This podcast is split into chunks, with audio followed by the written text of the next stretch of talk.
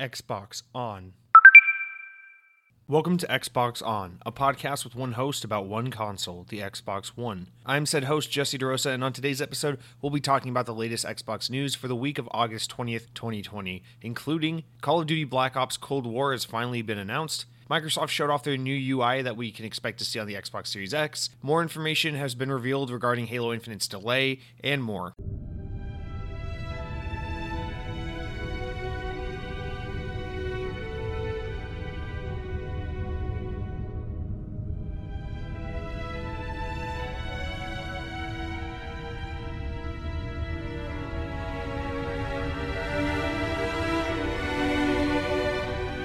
First of all, I just want to say this week because we do have a couple of new people commenting, and writing in. I just want to, you know, as I've said before, and just drive this point home because it's never really lost on me. Because it's just crazy to me that anyone listens to this show. So just get the sappy shit out of the way real quick. I just want to say thank you to everyone who listens to the show, you know, as well as those of you who leave comments and help make the show really come to life by making it kind of a two way discussion.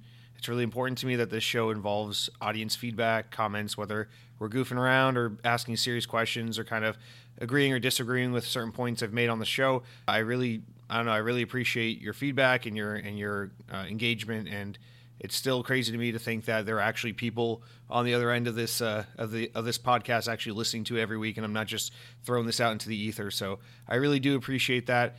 Um, in fact, sometimes I get so paranoid about it that I still I still wonder. I'm like, uh, is this like my girlfriend and my mom just making a bunch of like spam accounts just to make me feel better about about myself? Like all of you guys are just these really elaborately fleshed out characters that my girlfriend has has made, you know, on these fake YouTube profiles so she can leave comments and make me feel like someone cares about my podcast. So I, I really appreciate that. In fact, just to put my paranoia to rest now that I bring it up, please feel free this week to leave comments with your social security numbers and, and, things like that so that I can know, in fact, that each and every one of you are real. And I will be actually using your social security numbers and whatever kind of identification numbers you can provide me in the comments to uh, fact check and just make sure that you all are who you say you are. So, actually, now that's a requirement. Uh, so, please go ahead this week and comment with very personal and private information I just want to make sure that everyone here is legit. I'm not going to steal this information. I'm just uh, just requiring that from now on, if you want to comment on the show, you can leave something like a driver's license number, a credit card number, uh, social security, something of that nature.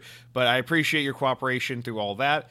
Uh, and then, as a secondary kind of little thing to throw out there, Flight Simulator is now out on PC. Came out just the other day. Unfortunately, it won't be on Xbox for a while longer. We don't really have a specific date for it, but kind of crazy to see everyone going nuts for this game, or at least critically, it's it's getting amazing reviews. It's crazy to see. IGN gave a 10 out of 10 masterpiece score to not only an Xbox game, which is just unheard of, but to Microsoft Flight Simulator of all things, which is really awesome. Congrats to the team at Asobo uh, Studios who put this game together. That's actually a developer I, I, really love. I think they'd be a great fit in the Xbox ecosystem. I don't think we're going to see that happen, but that's one of those studios that's done amazing work as a support role studio, and and and they've really been showing their stuff in recent years by kind of making their own original titles and really uh, proving their stuff as a as a notable head developer. And so, congrats to the team at Asobo and to Microsoft and everyone on a successful launch. It seems like people are really into this game, and I'm actually really excited to play this game. Not because I think I'm going to play it for hours and hours, but because the technology behind it is. I, I think that's the thing that's so lost on people with this game, or that isn't getting enough press, is just like how incredible the technology behind this game is. Uh, the fact that it uses like Bing Maps and Azure Cloud technology to like just let you travel anywhere in the fucking world that you can think of is just beyond me. And the fact that it just renders that in real time and makes it into a video game where you can explore and it's just so fucking crazy. Um, also, shout out to Bing. This is, I believe, Bing's first time getting some real spotlight and representation in a video game, which is really important. So that's awesome as well. But yeah, so go ahead if you're on the PC and you can try out Flight Simulator. It's uh, on Game Pass, of course. And then for all of us console gamers like myself, we're gonna have to wait a little while longer. But I assume I assume the wait won't be too long. They're probably gonna try and push that out, especially by the time the Series X is out, because now that they don't have Halo, you know, it's not like Flight Simulator is a console seller by any stretch of the imagination. It's pretty It's a pretty niche game, but just to have something that's first party, you know, on the console, it, it looks nice. So I assume they'll try to have that out in the coming months. With that said, let's get into our comments, shoutouts, and everything, which are posted via YouTube. You guys leave those in the comments every week. It looks like we had a bit of a chatty week on this past episode, which I, I'm a fan of. So I appreciate everyone who wrote in. So yeah, we got some first time commenters, some not so common commenters and uh, I'm happy to see all of you. So let's just jump right into those. Our first one is from Viking of the North, who says, "Love your channel, bro. Listen every week. Thank you so much, Viking of the North, and, and welcome to the show. Glad to have you here. Just in case you're new to all this, for future reference, we like to mostly comment on bullshit. So feel free to ask me questions, uh, food related, most importantly. You can bring up Xbox; it's not mandatory, but we do like to talk particularly about food or insulting one another. So um, if you have any good insults to throw at Lethal Migraine, he seems to be a popular target. Next up, we got Andy Crawley, who says, I like your sarcasm. Keep it up the great work. Literally, no idea what you're fucking talking about. I've, I've been dead serious since day one of the show. So that's a weird comment, but I appreciate you you writing in nonetheless. And then our next our next comment here is from Tongue Blood, who says, "Great show, man. Your response about ripping off your shirt and having a tattoo was hilariously inspiring. It was food for my Xbox soul. I might be contemplating getting a tattoo now." Tongue Blood, I highly recommend more than anything you don't think about this and you just go and do it. I don't care how much it costs. I don't care if now is a good time to be getting a tattoo or not because of COVID and whatnot. Just fucking get this tattoo. Don't think about it. You'll thank me later. So you're welcome for that idea. And then our next comment here is from Lethal Migraine, resident commenter, uh, fan favorite Lethal Migraine, who says, I use Bing those Microsoft points, I have enough points to get at least $250 off of an Xbox Series X. This is why you use Bing. Not only is it a vastly superior search engine to Google, but you also get free shit for using it. Microsoft tries to, for all of you who don't know, Microsoft tries to incentivize you to use Bing by giving you like you get like points every time you search and you can see it. When you're signed in when you use Bing you see it at the top right of the of the screen it shows like you're getting points for every search like 10 20 points. And every day they'll have different objectives like do this kind of search or use this kind of device to search. And and you get different like amounts of points and they add up and you can donate them or you can enter in sweepstakes to win like like Xbox stuff or Surface stuff, and you can redeem gift cards and things like that. I know I've I've redeemed multiple. Like I always just save up enough Bing points until I get like a twenty five dollar Microsoft card. I'm like, cool. Next time I buy a game, I get twenty five bucks off of it, and I do that all the time. Every couple of months, I'm like, oh, I've already accumulated enough points for another Xbox or Microsoft Store gift card. It's awesome. It's fucking awesome. So you could be using Google and and just getting bombarded by ads and being tracked and having your data sold to those shady Chinese that we have to fear now. Or you could just use Bing and, and get paid for using it and uh, be given the most concise and accurate search results for literally anything you could possibly uh, wonder. And uh, that's uh, that's the beauty of using Bing. So if you use Bing, you are a true hero. And if you don't use, if you're on the fence, uh, and you don't start using Bing in the very near future, I will find you because you're giving me your social security number and I will track you down. And I'm not going to say what I'll do, but let's just say it won't be pretty. So just use Bing. Next, my brother comments in and says, I choose to play Gears 5 on PC instead of my Xbox One X. My dreams are pretty weak, not going to lie. That's uh that's because Xbox says to power your dreams, and I told you guys, if you're not planning on buying a Series X, you're dreaming you're dreaming pretty weak. So I don't know why I even read that one. Next one is from Jay, first time commenter, says, Hey Jesse, I recently spent some time hunting around for a solid Xbox podcast to listen to. And then you say, After listening to a number of various other Xbox related podcasts, I came across yours. And thank goodness for that, as I was about to give up on finding a well balanced, informative, fun, and interesting one. It's a great show, especially considering it's only one guy doing it. And you said to keep your questions uh, concise, so here's mine. Have you ever eaten any Australian food? Keep up the fantastic work and know that you've got some fans down here in Australia as well. Thank you so much for commenting, Jay. I really appreciate that. I mostly read your comment because it just gave me a, a big uh, a big boner listening to you pat me on the back and talk me up like that. So I appreciate that. And as for your very important question here, you say, Have you ever eaten any Australian food? This is a great question because, you know, I feel like when people say like American food, they just mean generic shit comes in their head, like Papa John's pizza or a cheeseburger or McDonald's, whatever the fuck, you know? And people are like, oh, Chinese food. They just think about like, I don't know, at least here we think about like Chinese takeout, you think about like lo mein and fried rice or kung pao chicken or General Tso's or something like that, and someone says Italian food, and you think about uh, fucking risotto and, uh, and I don't know fettuccine or some crap like that, and then someone says uh, Japanese food, and you think sushi. You know, there's those there's those like super generic default ideas uh, pictures people have when you say insert country and then culinary. You know, but with Australia, and this is coming from the perspective of you know, someone who's never been outside the United States, I don't nothing in particular comes to mind. I don't I don't know like when I think of when I, I think of Australian food. So I had to ask myself like I don't know ha- have I had Australian food before? I've never been to an Australian restaurant. I've never been to Australia. I've never uh, known an Australian person in the flesh or I mean not extensively. So I don't I don't know. I don't know if I've had Australian food. So with that said and to tie it into uh, our previous our previous comment regarding Bing, I thought I would just search up on on on Bing. What are some common some common Australian dishes? So let's see what we get here. This I'm doing this in real time. I'm here on Bing. The first result was CNN, um, but that's it's a very long 40 40 dishes. I don't think we're going to go through that. That seems a little extensive. Uh, let's see here. For, here we go. Skyscanner. I've never heard of this website, which means it's probably pretty reputable. It says Australia's top 10 most popular traditional foods. Whatever the fuck traditional means. So it the first one is chicken parmigiana. Chicken parmesan. It's just, I don't get it. It's, this is literally just chicken parm.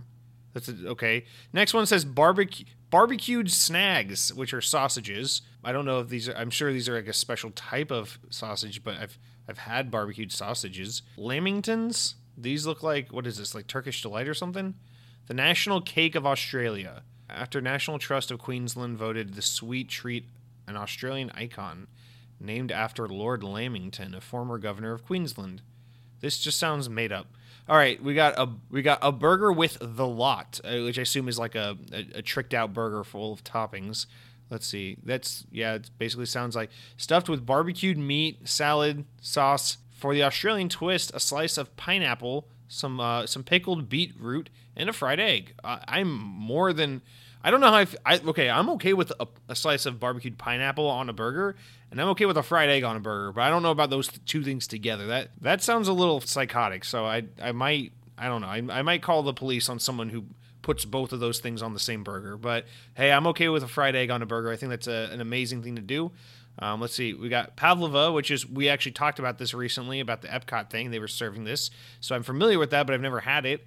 Uh, meat pies. I always associated this as like a as like kind of a, an English thing, but Aussie meat pie is okay. So you, you got hand sized meat pies minced and with gravy, topped with tomato sauce. Number seven, we've got barramundi. I don't fucking know what that is.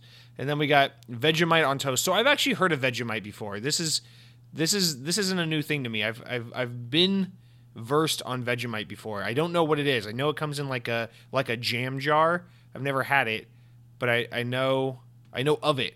I don't remember where or how. Let's see. It says it says uh, it's a vegetarian alternative made. Wait, no. You put on toast, lunch, snack. What is it? What's in it? Jammed full of vitamin B with loads of health benefits. No one knows what it is, so I, I assume it's made from lead and plastics. And then we got pumpkin soup. I've had I've had like Japanese pumpkin soup, which is really good. I don't I don't know. Pumpkin soup sounds good. And then grilled kangaroo. I don't I don't think that's real. You guys don't eat kangaroo for real, do you?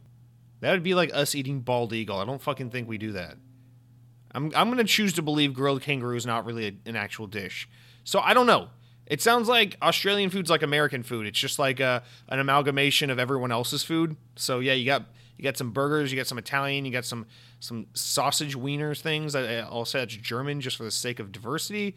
And then you've got this Pavlovian cake thing, meat pies. You're just you're hitting you're hitting everything, I guess. Uh, pumpkin pumpkin soup. I guess I've never uh, had overtly Australian food. I've never been to an Australian restaurant or been to an Australian person's home when they're cooking Australian food, but I've had uh, what seems to be some form or fashion Australian food, at least in in the American version. Does McDonald's count? You guys have McDonald's in Australia. I guess I I guess that counts. This is this is going on way too long. I appreciate the question, Jay, but I guess to answer your question, yes and no. I've had Australian food, but I don't I guess I haven't. I don't know what it is. But I appreciate your comment nonetheless. If you guys have any have any recommendations for something that's like just so egregiously Australian, so distinctively Australian that it can't be mistaken for anything else. Leave it in the comments. I'll uh, I'll try to make it at home or I'll try to DoorDash it. I don't know if maybe fucking I don't know if maybe Taco Bell has something Australian on the menu. I don't know. We'll figure it out and I'll try it. I'm always open minded. I used to work in a Japanese restaurant where we had a lot of weird shit on the menu and weird as in like I've eaten like cod sperm and, and, and fish eyeballs and things like that before. So I'm not I'm not opposed to trying new and weird things. But Australians, it just seems like they're doing the American thing. They're taking everyone else's food and calling it their own. So I guess you guys don't really have a, a cuisine. EA's King one one seven comes comes in with our next comment. New commenter. He says, "Okay, do you like ramen? If so, what's your favorite flavor? Mine is miso." EA's King one one seven. I don't know how to feel about that name because it seems like a combination of EA games and and and Halo, which is like one thing I love and one thing I don't care about.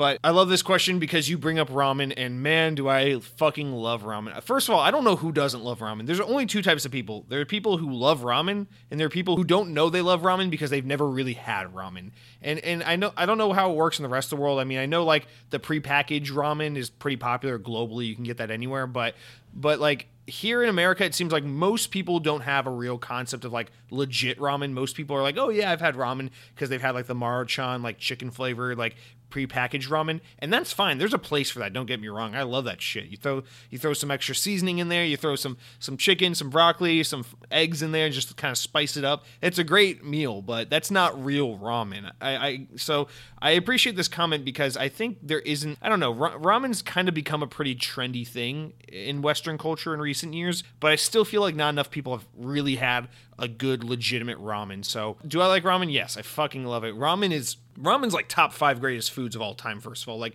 a good ramen, oh my god. I like I would take a good ramen, a, an excellent bowl of ramen over the best pizza or the best Italian meal you can throw at me like nine times out of ten. Ramen is just, it's probably like the best, just like shit food or just kind of, you know, like kind of uh, indulgent food that I can think of. It's just, it's one of those things, it's so hard to make a good ramen broth that's like, I've never really attempted to do it myself.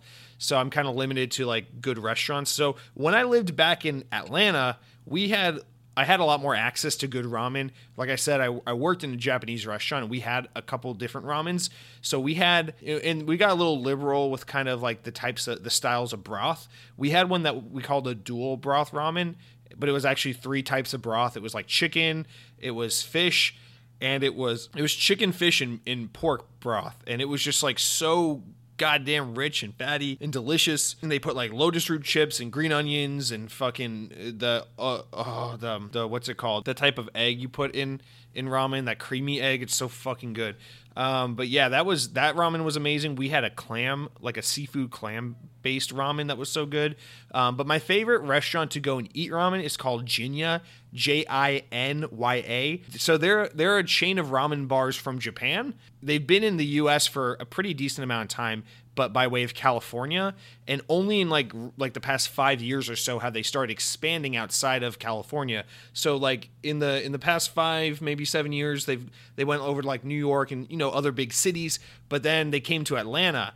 And when they came to Atlanta, my whole fucking world changed because I would eat there like once a month minimum. And I would drive like 35, 40 minutes out of my way to go and get this fucking ramen. It was so good. And they had this one called the Cha Cha Garlic Ramen. So. Uh, I don't I don't know if it's a miso base or what. It's kind of another one of those things where they really f- kind of fuck with it and just and go all out with the broth. But it's just so fatty and, and, and just delicious and garlicky and full and it's just full of garlic and all this shit. I just love a good ramen that's just like super oniony and fatty and delicious. And it oh my god, it was it's it was just the best ramen I've ever had. And you get it, and you get the extra side of noodles so that you can you can slurp everything up and then have the extra noodles and then and go in for basically a round two. And then it's just I don't know. Ramen is just the absolute best. And I'm doing a disservice right now. I'm doing it a disservice by not really better explaining. But yeah, I, I, I like a miso ramen. I think I would go, you know, nine times out of ten for like a classic like tonkatsu miso ramen, like a like a pork ramen, you know, something like that. But I also really really enjoy a good shoyu ramen, which is like the soy sauce based ramens. Those are really really good. So uh, there's a time and place for every type of ramen. I don't. I've never had a bad. Oh, I'll scratch that. I've only ever had bad ramen once in my life. I went to like this Korean place that had ramen, and I ordered it there, and it was pretty mediocre. But other than that, like every restaurant I've ever been to, like there's varying ramen's borderline like pizza, where it's like there's only like there's good ramen and then there's great ramen. There's no bad ramen really. So I'm I'm into really just anything. Uh, shoyu would be my number two, but yeah, I guess a miso based broth is is is the way to go. You know, like a, a pork miso based um, broth for sure. Um, but I, I, really appreciate your question just because I, I love ramen so much and I greatly miss it here in um, here living in Florida in Central Florida. We don't have as much great access to to to, to yummy ramen. You know, Disney's got a couple restaurants that serve ramen, but none of it's like super legit. A lot of it's like that it's it's it's the same problem you have with all Asian cuisine, which is where like the whitewash or like the Americanized version of Asian food is always significantly worse than the legit thing, you know? Like the one exception being Chinese takeout. Like Chinese takeout is great. It's not real Chinese food, but Chinese takeout is its own thing that's beautiful. Like just how like Taco Bell isn't Mexican food, but it's beautiful in its own right. You know, that's how Chinese takeout is. And that's the one exception. Everything else like is shit. Like there's no such thing as like Americanized Japanese or Americanized Korean or Americanized Vietnamese food. All of that stuff is ass. If you ever like go to Publix and buy like their brand of soy sauce or you go to like fucking Kroger or Ralph's or wherever you do your shopping and you buy like their version of like some Asian dish or their version of some Asian uh, ingredient to make Asian food at home, it always tastes like ass. So like it's it's really difficult here in, in Orlando in Central Florida to get good Japanese ramen because there aren't a lot of good spots to get it. But we do have a Jinya location. I just haven't been to it in the whole year that I've lived here because it's super far away. It's downtown. The parking's a fucking nightmare, and I'm terrified of trying to deal with it. So I just haven't even bothered. Um, but I've I've been meaning to to suck it up and go there one day. And now is obviously not a good time because the world is crumbling. Um, but there is a different ramen bar not too far from home here uh, that I've, I've tried, and it was it was solid. It was okay. It wasn't as good as my favorite ramen spots back home, but it was uh, it was serviceable. And uh, I don't know. I really want a goddamn bowl of ramen right now. I haven't I haven't eaten yet today, so I really wish I uh, I hadn't brought that up because now I'd, I would kill for some ramen. Our next comment here comes from Geezy Geezy. I don't know why I just can't decide how I'm going to pronounce that, uh, and you haven't corrected me, so we'll just keep calling it whatever the fuck we want. You say, "Hey, I have another food question. I have another food answer for you." As I know, food is something that is close to your heart. It's very close to my heart. It's uh, it's it's why my cholesterol is so high. Uh, you say, "What is your favorite flavor of cheesecake? What is your flavor of cheesecake?" Okay, so hmm. You say back, uh, okay, and then you get into Halo stuff. We'll, we'll talk about Halo later. That, that can wait. My favorite flavor of cheesecake. You see, I was a I was a big cheesecake guy in my younger years. I'd say in high school and before. I was a I was very big into cheesecake. I was one of those like let's go to Cheesecake Factory just for the cheesecake because I know their food is like mediocre at best. And I, I, I, would cheesecake is one of those things where it's like if it's on a dessert menu, which it usually is because it's a pretty common cheese uh, dessert in a lot of restaurants. I'm I'm gonna get a cheesecake. I'm gonna try it. And uh, you know, there, there's um, I don't know, cheesecake's one of those things where it's like the classic New York cheesecake. You know, it's it's it where you can't go wrong with that.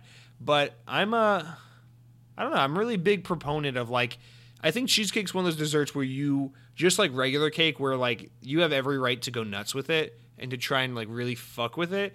If I can, if I can do a cheat answer on this, I'll say this over here because I, I got to bring Disney into it at Disney's Animal Kingdom theme park, there is a, a avatar based off James Cameron's Avatar. There's a land dedicated to James Cameron's Avatar, and at the restaurant in that land, there is a dessert that's like a. It's more of like a mousse thing, but it's like a cheesecake mousse hybrid thing, and it's like this blueberry cake, cheesecake, passion fruit, custardy combination thing, and it's like honest to god, like top three desserts of all time. It's so fucking good. I've probably had it a hundred times in my life. It's so goddamn good. I'm sure like a decent seven percent of my total like life's income has gone to purchasing this dessert. I've had it so many times. And it is equally as incredible every time I have it. I think they just call it like blueberry mousse dome or something like that. It's a very beautiful presentation. It's like this circular dome shape. It's like this gelatinous cheesecake that's like blueberry based, and then on the bottom it has a very very thin layer of like just a yellow cake just to give it an airy texture. and then it has like this uh, little tinier dome of like passion fruit, like cheesecake custardy thing on top of it. And then it has, you know, some uh, raspberry sauce that goes around it for dipping. And it's just the best dessert ever. I'm going to qualify it as a cheesecake and say that is the best cheesecake. But you you let me know what your favorite cheesecake is. I think all flavors of cheesecake deserve a place in this conversation as it is a phenomenal dessert. Um, I'm not as much into it these days as I used to be. I usually try to get less like make you fucking hate yourself desserts when I go to restaurants now. I I try to get out of my comfort zone, try something a little lighter, something a little less sugary and, and heavy and dense, but cheesecake is a, a, weakness of mine, and I will I will have it if you order it. So yes, cheesecake. And then you, you, you throw in here, I guess, if we must talk about Xbox, you say back to your comment on the Halo delay. I fully agree. They need to release the most polished version of the game. They got so much unnecessary grief after the gameplay, so hopefully they can create something that will make the haters mad. So, to that point, Dead Captain James also writes in about the delay and says, I'm so happy they delayed Halo, to be honest. You only have one chance to release Halo Infinite, and launching it half baked would do tons of damage to the brand. Amen. As of right now, it's the laughing stock of the gaming world. I hope they take their time and make this Halo the best it's ever been. And then my brother also comments in and says, from an optics standpoint, the Halo delay hurts the Series X really badly. The current narrative is that the Xbox already doesn't have any launch titles. I know there's some smaller ones and some games getting upgrades and all that, but from a purely marketing standpoint, this is going to hurt. That being said, I just want my upgraded version of Gears and I'll be happy. So these are some interesting points. Of, so, with all of you, I agree. I think all three of these points are pretty well taken. Not that there's anything like super hot, not some serious hot take being being made here, but all you guys say something a little different. It seems Jeezy's really optimistic about the delay. Dead Captain James is really opti- optimistic about it and, and, mentions how this is integral to uh, protecting the brand, especially since it's already, you know, the brand already has some damage done to it and it can't afford more because both Xbox and Halo really need this this brand to succeed. And then my brother mentions how this is going to hurt the marketing and the release of the console itself. And I think all of these are really relevant points to this very difficult conversation because or d- difficult situation rather because I think honestly the very best thing they could do if they could do it would just to be delay the Xbox Series X. But the only way you could delay the Xbox Series X and for it to be a beneficial move would be if the PlayStation 5 got delayed because you can't have that thing where one person has their box on the market before the other for too long. You know, there can't be more than a few days on the market between the PS5 and the Xbox Series X because if you if you let one launch before the other, you have an Xbox 360 situation where like, sorry, this one was just available first so more people jumped on it. So you cannot have that happen, especially if you're Xbox and you're trying to make up, you know, some lost ground here with the with the consumer market. But at the same time it's like yeah this is this console is going to going to launch into a market where everyone's poor and everyone's fucked over because of covid and our inept government and there's no halo or big you know killer app to sell the box. And it's just like here's our $600 xbox series x. It's the most powerful console ever made. It doesn't have a special game to sell it but here it is. And you're all poor and you're all about to lose your homes and fuck you. And it's just like oh, okay it's just it's that's a, it's a really challenging sell in November to just to to have that conversation, and that's what Microsoft is full steam ahead headed into, you know. But if my if Sony is going to release this holiday season with the PS5, then they have really no choice but to do it. So the marketing is going to have to get smart. It's going to have to be all about Game Pass, Game Pass, Game Pass. Your games look better, your games run better. We have new games. Some are third party, some are smaller first party things that are have recently been released leading up to the Series X. But you know you can kind of call it a launch title, whatever, and you can get creative with it. But yeah, at the end of the day, they're not going to have a Halo. They're not going to have a Gears of War. They're not going to have a Fable. They're not going to have anything. They're not even going to have a Forza. You know, and I until that July event, I was 100% convinced they were at least going to have a Forza. You would at least be able to buy the prettiest, most amazing looking technical marvel of a Forza game to go alongside your Series X. But we're not even getting that. In fact, we don't even know when we're getting Forza. So this is a really shitty and rough spot for Xbox and I'm really surprised that they didn't have more ready to go by now. I, I know, you know, I've been saying for years, especially since the big acquisition of all these studios, that you got to understand it takes time to get these studios prepped and these games prepped, and it's going to take a, lo- a handful of years for Xbox to be in a position where it's like now all those game developer acquisitions can pay off because now we see the games coming. I thought we would be a little close. I didn't think we'd be like everyone's launching a game by now, but I thought we'd be closer to that by this point than we are. So the fact that we're still a ways out from really getting to like a nice cadence of releases where it's like, yeah, they have all these studios in any given year, you know, a handful of them are putting out some new big games for the console, but we're not even there yet. And Halo's the big thing, and that's not even ready yet. And uh, I think what we're, we're going to learn in the news is that um, you know there's a there's a lot of factors playing into that. So we'll get into that more in a bit. But I uh, I feel the Halo concern and also the at the same time the relief because I, I agree the game did look like it needed a little more love. I love that they were willing to make the tough decision to give it more time because I would much rather wait and be disappointed up front and just have to be patient for this game and have it be done right than for them to rush out the door and give me an experience that's going to leave a bad taste in my mouth. And less so for me because I'm so easy to please with Halo, more so for the mass audiences who are just waiting. They're constantly just like like fucking lions, like in in a stance, ready to pounce on Halo, waiting for an opportunity to hate this franchise and hate 343 and hate everything and be the worst. So we, we got to get this right. We got to give the audiences as uh, the audience as little reason as possible to bitch about this game. Although they will find they will find a reason. So don't don't you dare forget about that. Chunky brother, we haven't heard from you in a while, says it's amazing how xCloud won't be coming to iOS, yet they allow Steam Link and and Rainway services, to name a few, uh, to stream your Steam library to your iOS device to play your games remotely. I smell bullshit with app with Apple's excuse. These services can access every other application on my PC without much effort at all. Even though I have, have just made the jump to PC and am a li- lifelong Apple user, I am looking to make the jump to Android due to this crap.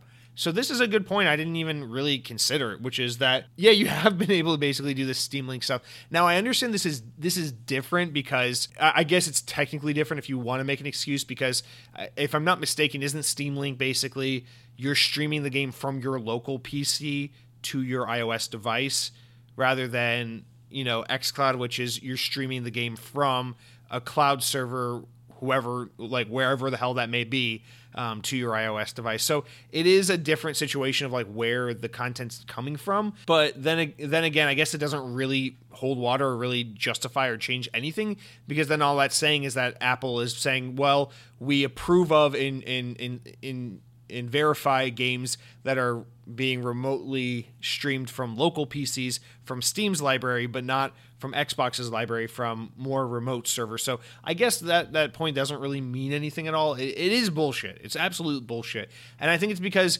they don't see something as Steam Link to be as like a real threat to whatever it is they're working on. I think they see Steam Link as like a really niche thing for for you know Steam users if they ever want to do that on their iPhone or whatever. I don't I don't think that's a big threat to them. I think xCloud is the most legitimate streaming service for video games we've ever seen. And that's not coming from the point of like an Xbox fanboy. I think that's just legitimately what this is. Like compared to PlayStation Now, compared to Stadia or Steam Link or any of these other kinds of services that even remotely have anything to do with streaming your games from one thing to a mobile device I think there's never been anything like xCloud that has the potential and the marketing push behind it and the intent to really become a mainstream feature and service. So this is the this is the one you have to watch out for. The, you know, Stadia was dead on arrival and never stood a chance, and I think that's pretty evident now that we're about almost a year away from its launch. But I think everything about Project xCloud has always been enticing, and if there's anything the past year of that beta has has taught me from using it extensively is that it's a really legitimate service that's really worth your time and investment. If you are a gamer, if you like the idea of taking your Xbox games with you on the go, xCloud's a really, really awesome feature. I love being able to just lay in my bed and like clip on a controller and play Xbox on my phone. It's it's been really awesome and I'm excited for it to be in the hands of everyone and be out officially and be better and have more games and all these things. And so Apple sees this as a legitimate threat and knowing Apple historically, the reason why they would fight this and try to keep it off their store is because they're trying to compete with it. That's always what Apple does historically. So this means either Apple Arcade is going to evolve into something else, or they have a new service that's similar to this, similar to like a Stadia or an XCloud that they're planning on launching, and they don't want to have the competitor on their ecosystem.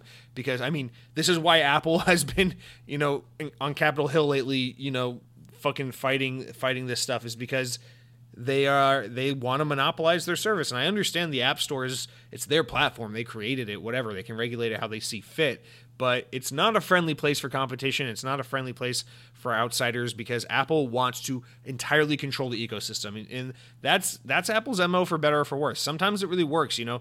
There's a reason why apple airpods works so goddamn well with an iPhone and why Apple Watch works so well with an iPhone and why iPhone works so well with a MacBook. And it's because it's such a closed ecosystem. All the hardware and the software is made very specifically for a small number of devices from one particular manufacturer and carrier, and they're all meant to work in tandem with one another, and they can all have special hardware and software features to make all of that just so. It's not like PC. You know, it's not like Microsoft Windows where it's like, yeah, uh, we make this software and OEMs can make whatever the fuck they want with it. They can flash it onto any set of hardware that will run it and they can make whatever the fuck they want. And some phones have features with it, and every computer manufacturer can make whatever the, you know, whatever it is they're thinking and sell it as a computer and put Windows on it. It's not like that. So there's less, there are fewer variables, and Apple's able to use that to their advantage and make a really closed ecosystem that's really premium and really sturdy and really well put together and everything as they say it just works and that's really that's really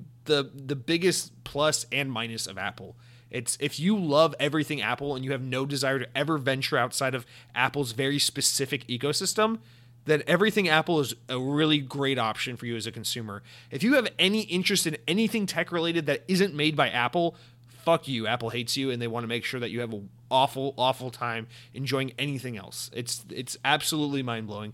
But yeah, I mean, I to be fair, like I actually like Apple. I still think Apple makes pretty cool stuff. I think they haven't been as interesting as they used to be for like seven years plus now. They've been pretty stagnant and boring for a long time. That's why I stopped using iPhone. That's why I have an Android now. That's why I sold my Mac years ago. This is why I don't use any of this stuff because I think Apple just stopped being fun. And this is like to me, this is like if there was ever any remorse or kind of regret for like leaving the Apple ecosystem behind, this is like all the affirmation I need that like I made the right choice, and I don't I don't miss it at all. I, I really don't, and this this kind of thing makes me so happy because I I only bring all this up to say you know the other day I was thinking about like xCloud and how easy it is to play, and I thought about it for a second. I was going to recommend it to one of my coworkers because he was talking about he was talking about playing Xbox and he's always whatever. And I was I was gonna bring up to him. I was like, oh, you know, you can play Xbox games on your phone now. But he has an iPhone, and I was gonna say, I I I, I caught myself. I was like, holy shit! I I just realized like. I haven't even thought about how I've just had access to Xbox on my Android phone for almost a year now. And most people, you know, at least here where I live uh, in the States, most people have iPhone. And, or it seems like everyone has iPhone, at least everyone I run into. Uh, I'm like, that means most people don't have access to this incredible service. And I, I'm here just thinking it's such a standard thing now on, on mobile devices, but so much of the of the world is going to be shut out from this, and that fucking sucks. That really, really sucks. I don't know, guys. I guess this uh, this means you should jump over to Android, buy a Microsoft Surface Duo, and uh, yeah, then you'll be saved. And when the rapture happens, you will be you will be saved. Anyway, let's wrap it up with our comments. Uh, we've got we've got one from we've got one from OG Man Man, and then and then a final one from Tanali Maya, our favorite uh, lengthy commenter. OG Man Man says, "Hey Jesse, been uh, been a few weeks since I commented last, but rest assured I've still been listening every week uh, to your new episodes. Just wanted to hear your thoughts on another Halo topic, and that's Halo Reach. I just finished my first ever playthrough of the campaign recently, and it was the only Halo I had never played before. I recently read the Fall of Reach book and then dove right into Reach, and holy fuck, man, it's my favorite campaign in the series. I know it's no Master Chief, but shit, that was a story. I loved every second of it. Going online, though, I found a lot of people don't like Reach, and to be honest, I don't know why. I'd just like to hear from a Halo fanboy like yourself. What's the thoughts on Reach? I've heard you talk about 4 and 5, but I haven't heard your thoughts on the prequels, I guess, to the series. Anyways, keep up the good work, man. Enjoy listening. Thank you so much for commenting, OG. I love uh, I love this question. First of all, if I haven't brought up Halo Reach enough on this podcast, that is my failure as a podcaster, and I take full responsibility for that. But we can rectify that beginning today because Halo Reach is a phenomenal game, and I know what you're talking about. People do like to shit on this game. So Halo is a series in general. If for those who are uninitiated, Halo is one of those series in general where it's always about the revisionist history. When Halo 2, you know, to this day, Halo 2 is largely considered the best Halo, which is funny because even though I love every Halo, I think every Halo is a good Halo. Halo 2 is actually my least favorite in the series by like a long shot, but it's still a great game. Um, but when Halo 2 first came out in 2004, there were a lot of Xbox fans that were like, what the fuck is this? This isn't Halo. You know, I mean, the mass majority, keep in mind, the mass majority always enjoys this shit. It's just the loud minority that wants to ruin the fun for everyone. So it, it's the Star Wars effect. So, you know, Halo 2 had that problem. And then as the game got older, a lot of people looked back on it and were like, oh, Halo 2 is the best Halo. And then Halo 3 had a similar thing when it came out. I feel like, you know, it, my little bubble Halo 3 came out in the perfect time for me when, you know, all my friends were so into it and, and we were just like having sleepovers and playing local multiplayer all the time. So Halo 3 is always the most special Halo to me. But I remember there were people who were not crazy about Halo 3. And you know, with time, everyone's like, oh, Halo 3 is just the best. And then ODST, I think, got a lot of slack because it was so much supposed to be a spin off. But yeah, I'm sure there's people who don't care as much for Halo ODST. I think ODST gets kind of pushed in the corner and neglected the most, which is weird because it's actually such an incredible game. Uh, it's such a beautiful game. It has such a departure for this from the series norm with its kind of focus on exploration and its kind of somber tone. It's just such a honestly beautiful artistic game. But Halo Reach, is I think the first example of a Halo game where it seemed like the audience was like on a large scale kind of divided on it. And and this was and the only reason I bring up all the other stuff is because Halo Reach has had the Halo effect where in recent years people have looked back on it more fondly. I actually think bringing Halo Reach to the Master Chief collection uh, brought out a lot of positive, a lot more positivity towards that game than existed before. Because I, I remember in September of 2010 when Halo Reach came out, I remember going to GameStop to buy day one, shitting my pants, excited to play it for the first time, and everyone just um, everyone just being like, wow, this game's kind of disappointing. Uh, like, oh, it's fine. The campaign's fine, but it doesn't really feel like Halo. I remember a lot of that. People really took umbrage with the multiplayer. Uh, a big criticism of the multiplayer was that, you know, so many of the maps were based on Forge World, so they kind of felt lazy and uninspired, didn't have as many, like, uh, classic, instant classic Halo maps, which I guess is a fair criticism, but some of, some of the maps on Halo Reach, I'd argue, are pretty damn iconic, or at least to me they are. People were also really divided on the Spartan abilities, like the run, the shield, and all that. I don't know, like, I I like those abilities in the context of Halo Reach and Halo Reach alone. I think they're fine for that game. I think it feels really awkward in Halo 4 when you see those abilities carry over because it seemed like 343 was kind of having a problem where they're like, do we make run a permanent feature? Do we make, you know, do we make jetpack a permanent feature or do we do make these abilities like they were in Halo Reach? So it's kind of awkward in Halo 4, but I think for Halo Reach it was fine. Um, I don't think it was like the best choice they ever made or, or, the worst choice. I think it's just obviously a very experimental choice that Bungie made when they were working on Reach. And I think a, a thing you have to really keep in, in consideration when you play Halo Reach is that Bungie had really one foot out the door when they made that game, and I don't mean that they they it was a half-ass effort. I think they really put a lot of care and work into hard work into Halo Reach. But remember that Bungie already had their sights set on Destiny when they were making Halo Reach. They were already like so excited to be getting away from Microsoft after what was, you know, a pretty like quote like toxic deal apparently between them. You know, they didn't have a great relationship back in those days, unfortunately, because that was an era of a different Xbox, a different Microsoft. So there there was a lot of like the way I've always interpreted it is that Halo Reach feels very much like a hey, this is our last chance to do Halo, let's do it right. But also, we're working on this new project for called Destiny and we have a lot of interesting ideas. So let's try and flesh some of those ideas out or test some things in this last Halo game that we're contractually obligated to make. And I think that's where you get some of those Spartan ability things. I think that's where you get some of those like weird gun designs. I think that's where you get things like the mission where you get to fly a ship and all that stuff. Like so Halo Reach is definitely I think it takes a lot of liberties with the formula, but to me, I think it works out, especially in the context of like this spin off non Master Chief Halo game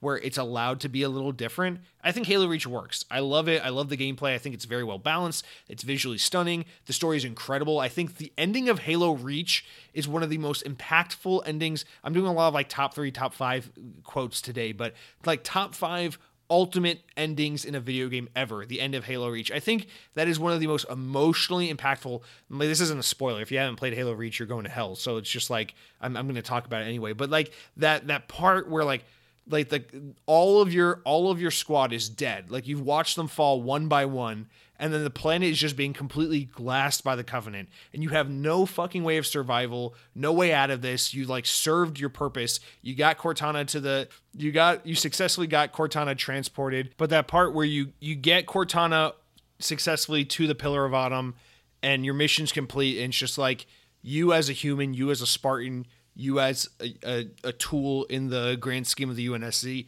Like your objective is complete. You're done. You have no way of survival. And then you're just like that that amazing part where it's like it starts just like any other Halo level ever, you know, and by that point there's been so many Halo games that you've played so many Halo levels and just starts out like all things normal, but like your visor's like cracked and it just says like mission objective, survive. It's like, what the fuck does that mean? It's so vague and cryptic. And then you just you shoot and like your your brain's tricked for a second. You're like, okay, I guess I got to fight off these guys, and then we're gonna regroup with someone and get off of here. And then like it just it's like you're playing a level of like a horde mode. You're like, wait, what the fuck is happening? Like, where am I supposed to go? Just this massive battlefield. And you play the game like you stay alive for like two minutes, three minutes, and it, it just starts slowly dawning on you. You're like, wait, what?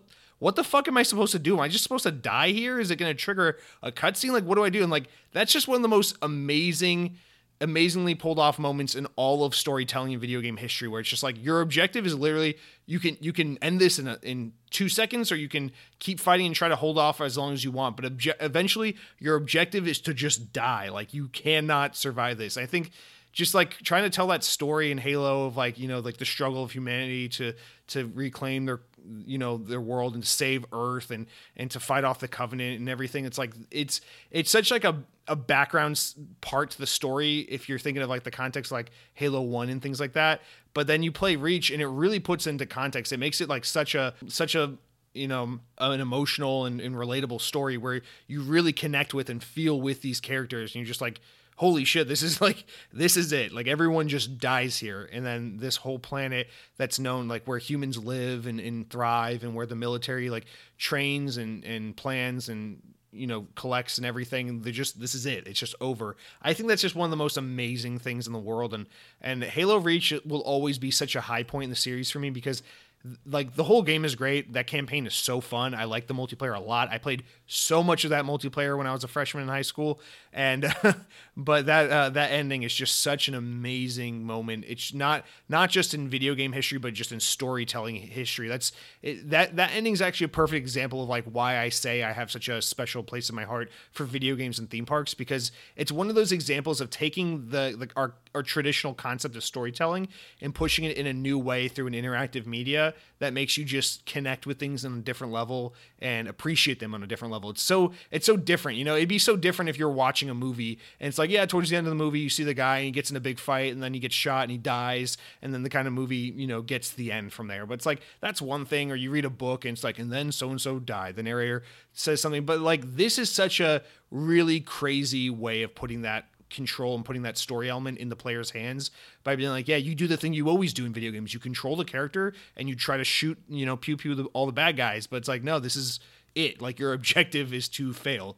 And I just think, I don't know, I think it's just such, that was that's one of the most memorable moments in all of gaming to me and I'll always like have such a special place in my heart for Halo Reach for for giving me that that memory in that moment. So Halo Reach is a fantastic game. I think it doesn't get enough love, but I've been really happy to actually see that I think people are actually a lot more fond of it retroactively now that it's on Master Chief Collection, now that it's 10 years old, and now that, you know, a lot of the people who remember it fondly are the people who were like young like me when it came out and not the people who were like 25, 30, you know, veteran quote unquote Halo players who were un- unsatisfied with it because it wasn't a carbon copy of what they got the last time because we all know that's what fanboys want. They just want the same fucking dish served to them a million times with nothing different.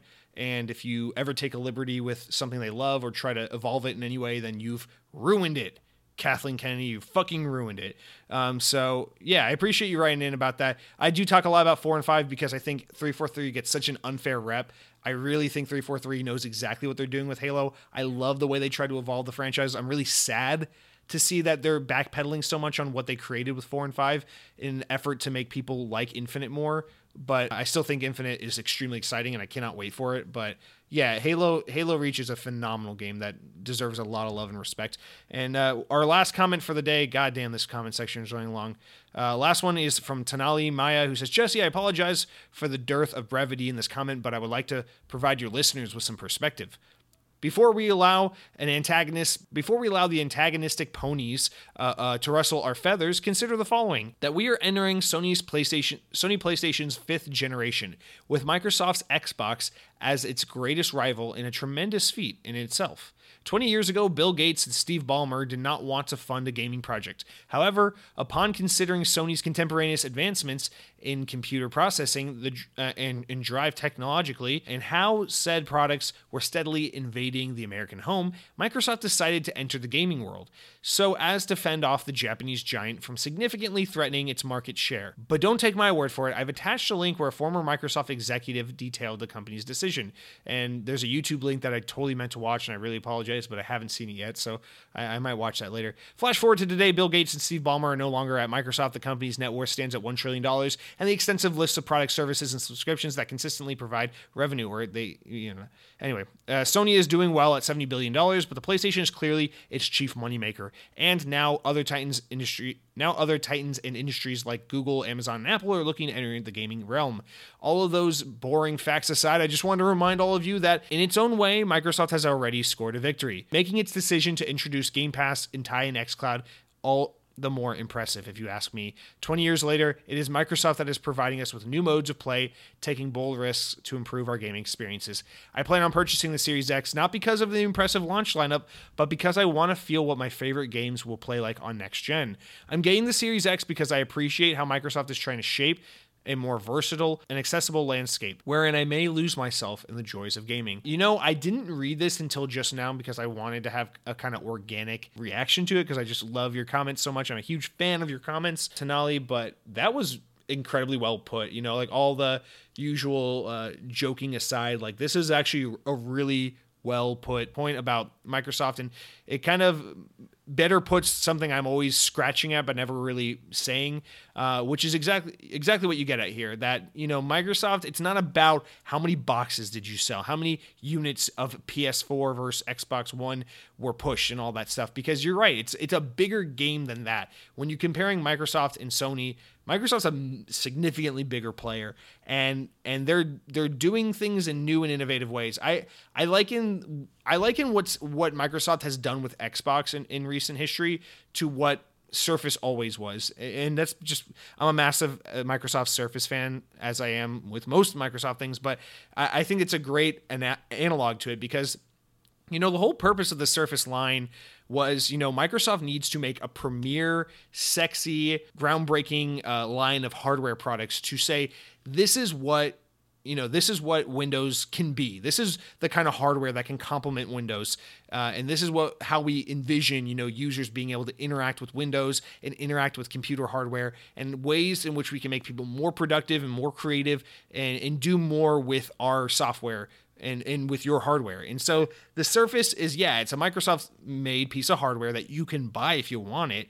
But its bigger purpose is to say, hey, Dell, Lenovo, uh, uh you know, um, Asus, Razer, all you big OEMs, all you big manufacturers of, of Windows computers this is what we think you can do with Windows. This is what we think you can do with the personal PC. Feel free to take this design of a tablet with a kickstand and a removable and a removable uh, keyboard that's a, also a cover or an inking pen, touchscreen, or a fucking laptop that rips in half, a, a fucking desktop that like turns into a canvas for artists.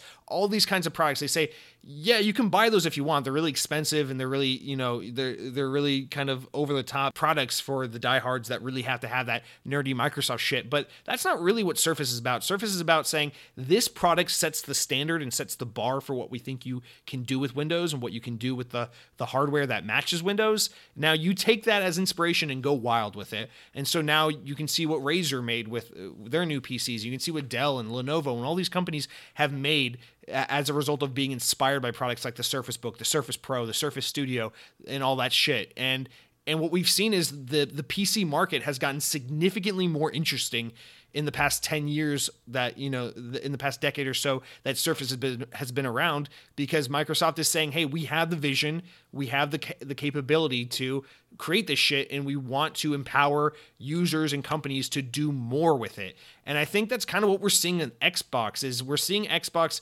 turn into a platform where they're like, listen, Xbox can be so much more than a box that sits next to your TV in your living room and you hold a controller and you play a video game. Like, why can't it be on your phone and on your computer and everywhere and on different versions of hardware and on expensive hardware and on affordable hardware so that everyone can play it regardless of your economic background or what kind of devices you have access to or what part of the world you live in why can't everyone have access to Xbox and interact with it in different ways that they see fit that tailors their gaming needs and I think that's really the important part of xCloud and Game Pass. And I know I sound like a giant Microsoft Xbox PR guy, and I'm happy to sound that way because again, as just a massive fan of the Xbox brand, of Surface, of Microsoft, whatever, it makes me so excited to see this kind of stuff because it's not not excited because oh Microsoft's going to make so much money off of this and we're going to kick Sony's ass in a fanboy way or like a console war way. Not not for that reason, but because I love companies, and this is why I love so many tech companies.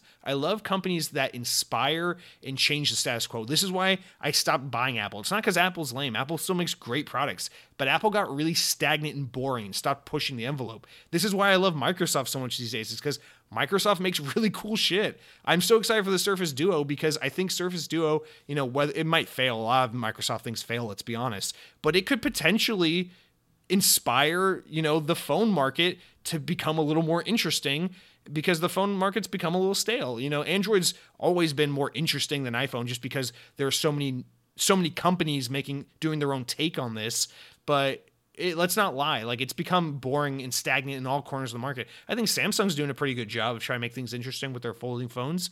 Um, but this is just what I love about Microsoft. It's saying getting these things into more people's hands, finding new ways to interact with this shit, and and making it inspiring and innovative and productive and accessible. And this is this is very indicative of the of the Satya Nadella era of Microsoft, the current newer era of Microsoft. But it makes me so excited because I like this is I don't know. It ties into like my love of Epcot and my love of Tesla and my love of Microsoft. It's because it's just so inspiring and exciting and new and innovative, and I just want more of that. And I want I want to see people be inspired more and to be excited more and to be you know I don't know just just be more just interested in what's going on in the world. And i think you know that's why i'm so excited. I, I, you make such a great point because that's that's kind of why i'm still buying series x. That's kind of why i'm more excited for series x than ps5 because ps5 looks like a really great console with a really great lineup of games. I'm not going to sit here and be a console fanboy like console war Uh, person about this and say that ps5 looks like a piece of shit because it looks like a really solid next generation console even though it's technically less powerful than the Series X. That doesn't matter. It looks like a great console, but it's less exciting than the Xbox Series X because the PlayStation 5 is like the iPhone 7, the iPhone 8, the iPhone 9, the iPhone 10. It's like, yeah, it's just another PlayStation.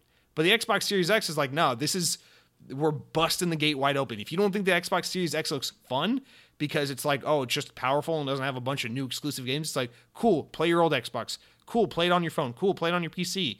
And I think that's really empowering to say use any accessory, use any peripheral, use any piece of hardware, stream it, play it natively. I don't care. Just enjoy it how you see fit. And that's really exciting to me. That that shakes up the games industry uh, in a way that we just haven't seen so long. And to me, I don't know. That's that's more so than any specific video game. That's what I'm most excited about for the future of gaming is the way we're shaking up the ways we interact with and play. And I really appreciate that comment, you know, uh, Tenali, just because uh, that that got me all shaken up and, ex- and inspired. So I, I really appreciate uh, your sentiment and your your knowledge there and your insight. Man, with that said, with that really fun comment uh, to cap things off, let's jump into the news. A, rather slow and somewhat boring news week that won't be as exciting. But before I before I can tell you about the news, I gotta tell you what I've been playing. But before I can tell you what I've been playing, I've got to tell you what I've been eating. Uh, and we talked a lot about food already, so I'll just I'll go through it fast. Some gyoza. I finally went to an Asian supermarket here in Florida. I've been meaning to explore and find a good Asian supermarket. The, my work moved me to a, yet another new branch recently, so I, I got a new commute to work. I found a, a, smaller Asian supermarket that's in between my apartment and my new branch at work. And I popped in there the other day and said, I really miss this kind of stuff. What kind of fun shit can I find here? And I, I found some gyoza. Gyoza, for those of you who aren't uniniti- uninitiated, it's basically like pot stickers, whatever. Uh, but I found some amazing looking gyoza in the frozen food aisle. Bought a big old bag of those, and I've been uh, eating them. They're very delicious, and I very much have been missing that. I won't get too much into that otherwise because we we talk so much about food on this podcast. But yeah, as for what I've been playing. I finished up Halo 5 with my brother, so in the past couple of weeks, we successfully played through Halos 1 through 5 and ODST. We skipped Reach because we both recently played Reach independently in in, in recent in the recent months. So uh, yeah, I've, I've played every Halo game as a refresher in recent history. I guess I didn't play Halo Wars 1, but in the past few months I've played every Halo game except Halo Wars 1. I just love that I love that franchise. Also, I played Fall Guys. I, I got a month of PlayStation Plus because I was really curious about this game and it's really cute, it's really charming, it's really fun and I cannot wait to continue to enjoy it when it finally comes to Xbox. Uh, and then I got my girlfriend really hooked on that game as well. So that's kind of the new thing in the apartment is I'm not I'm not really playing games so much this week. I've been trying to read a little more, uh, just focus on some other things and and try to diversify my free time. Um, but yeah, my girlfriend's been pretty into Fall Guys. That seems to be the thing. But with that said, all that shit. Two hours into the podcast, we're we're now 180 million minutes into the recording. We will finally jump into some Xbox news for this kind of slow and lackluster news week. All right, so our first story comes from, uh, or is, is all about the Call of Duty. A few weeks ago, we were saying, where the hell is Call of Duty? And then finally, after some really stupid, tiny teases that didn't say much of anything, we finally got official reveal for the latest Call of Duty. So, Call of Duty Black Ops Cold War is the official title of the game. And just like the rumors, yes, it is being made by Treyarch with support from Raven and then, of course, from a bunch of other support studios because everything Activision owns works on Call of Duty. But yeah, it looks like Sledgehammer was basically removed from this project. It seems that the rumors and the reports and the and all that was pretty much spot on. And, and this is what's happening here is that is that Treyarch got bumped up a year and, and they took over this project. So I got to be honest, I wanted to like roll my eyes and not give a shit about this because especially with Treyarch Call of Duty games in recent history, I just haven't cared much about them. But the trailer they released for this was actually pretty interesting. It's uh, it's kind of just a tonal piece that doesn't show any gameplay. They said that they'll have an official reveal, which I assume means gameplay, on August 26th. So we'll get that in about a week. And then, of course, it's coming to Xbox Series X and Xbox One and PC and all that good shit. So um, we'll have to wait for more on that. But I actually thought the I, I actually thought the, the little teaser trailer they showed was actually pretty cool. It's it's uh it's it's a nice tonal piece. I'm not really gonna get much into it, but it's just kind of speech about you know about like like you didn't you didn't think your government could be kind of overrun by like this kind of oligarchy uh, until it finally happens and and I guess it's it's hinting at the story being kind of about government corruption, all this stuff, which makes sense. It kind of plays into the Black Ops uh, story. Um, but I'm I'm actually kind of curious to see what this uh, story in this campaign is going to be about because hell, I'll be excited if we're two for two. You know, if this is if this is the second Call of Duty in a row that I've been interested in, and I want to pick this one up, I'll, that'll be really exciting because I always Call of Duty is a series I always want to like. I always want to be into the new Call of Duty. It's just that more often than not these days, I don't care about whatever the latest Call of Duty is. Last year was a really pleasant uh, surprise because I thought Modern Warfare was really good. In fact, I've actually been getting the itch to go back and play it again lately. So that'd be really awesome if Cold War ends up being another really interesting Call of Duty game because I, I would like for Call of Duty to be fun and interesting to me every year, but it just that just isn't the case. So we'll keep our eyes peeled on this. Uh, if you want to go watch the teaser, you can. I'm not going to really get into it because it's this isn't a Call of Duty podcast. This isn't like a.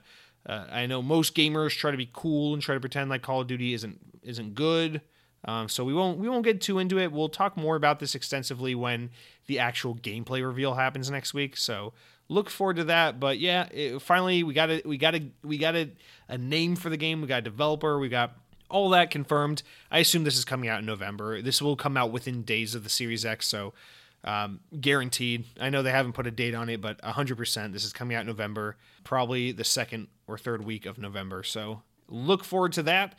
Next, we got this just dropped right before I record the show, so I didn't really go too much into writing good notes on this. But Xbox Wire dropped this whole piece on showing off for the first time the new Windows 10 UI and kind of uh, just overall aesthetic and look for the Xbox Series X, or I guess this will be the Xbox look in general across all platforms. You know, one series, phone, computer, whatever, and it looks it looks pretty damn good. Now, I have to preface with this: I'm a little bit I'm a little bit of like a of like a hater when it comes to like the newer Microsoft look. I I love the way newer versions, newer builds of Windows 10 look looks and and the new fluent design that that Microsoft's been applying to all their icons and their logos and stuff recently. It all looks very good.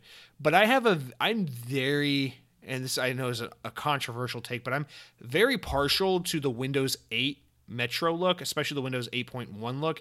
That just goes back to my really deep love for Windows Phone, and I, I loved that era of Microsoft. I was just really excited for Microsoft back then, and I, I loved like the really sharp edges, boxy look of everything. So I loved that that that bled over to Xbox One when that first came out, and that Windows Phone had it, and that Windows 8 had it, and then when Windows 10 came came out, it still had a good amount of that. Um, but we're seeing them really scale that back. So this is kind of me getting to like some nerdier shit that I don't think most people care about, but the new UI features a lot of like rounded corners and stuff.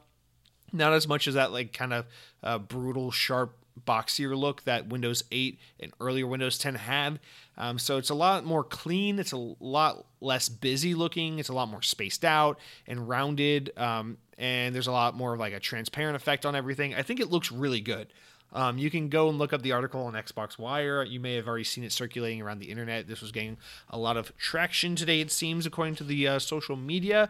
But yeah, so the, I mean, the bigger thing to all this is that things will be better organized, uh, snappier. The OS will run better and be easier to access. We know about the store, which has been rolling out to insiders lately, um, and how it looks very good and it's very, very fast and efficient and well organized. And people have been saying some really great things about that. So expect that kind of design aesthetic and that kind of design philosophy implemented throughout the entire user interface on the Series X and on Xbox going forward. So, and I think what they're really going for here is, is, is a parity, having more features and options across all devices, whether you're on your PC or your your phone or your Xbox console itself, and kind of giving you that kind of versatility and in, in those editing tools and all that across everything, taking more of that stuff everywhere you go. So uh, they say Xbox is ready to go where you are. This this little snippet says Xbox Series X will set a new uh, a new bar for speed when it launches this November. We'll take the same approach to accelerated experiences across Xbox. The velocity architecture and quick resume technology makes games quicker to launch and we knew we also wanted to make them faster to discover, talk about it, download, even while you're away from your console. Your phone, your PC, your console, all working together. Anytime you have available to spend gaming is valuable, and we want to ensure that it's time spent playing, not waiting. The Xbox home screen will load more than 50% faster when you boot up your console, and almost 30% faster when you load in when you're returning from a game. Furthermore, these improvements use 40% less memory than previously required. So that's some really impressive statistics, some really important numbers uh, that are just going to make navigating, getting in and out of things just faster, e- easier, smoother. I think the really important thing here is how they implement that with mobile because my only gripe really with the xCloud experience was that the the process of like selecting a game and then loading into it it just takes so long and i understand that's a lot of impressive processing that's happening you know to stream a game remotely you know to stream an xbox game onto a phone but if they can find out a way to pare down that kind of time to get into the action between you know picking up your phone and getting into an xbox game i think that will be really critical and that's probably where they want to spend a lot of their time focusing on the speed and fluidity of getting into gaming, especially with this newer generation. But yeah, they they want to be able to really expand the mobile app, uh, allowing you know your notifications and everything and your party chats and invites and messages to really uh, pair well between all platforms and things like that which we've kind of seen a little bit already. It looks like they're kind of fleshing out these apps finalizing the mobile ones getting the pc desktop one out of beta and into a more stable form and then of course just improving the already well loved and well known uh, Xbox user interface on our home consoles. So that's really exciting. It looks really pretty. There's some videos and demos I saw on Twitter. You can go to the Xbox Wire for a more in depth look, or you can check out YouTube. Find your favorite Xbox YouTuber for some really cool Dollar Shave Club ads paired with some uh, information about that UI. Now, our next one that just kind of popped up right before I hit record was this uh, Xbox Series S uh, supposed spec leak.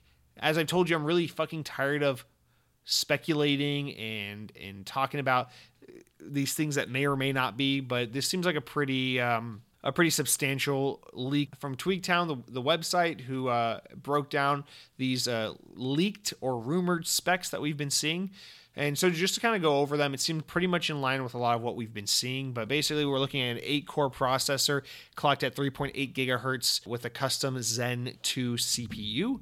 Graphics, we're looking at 4 teraflops, uh, 1.55 gigahertz custom RDNA 2 GPU. For process, we're looking for memory, we're looking at 10 gigabytes of GDDR6 RAM.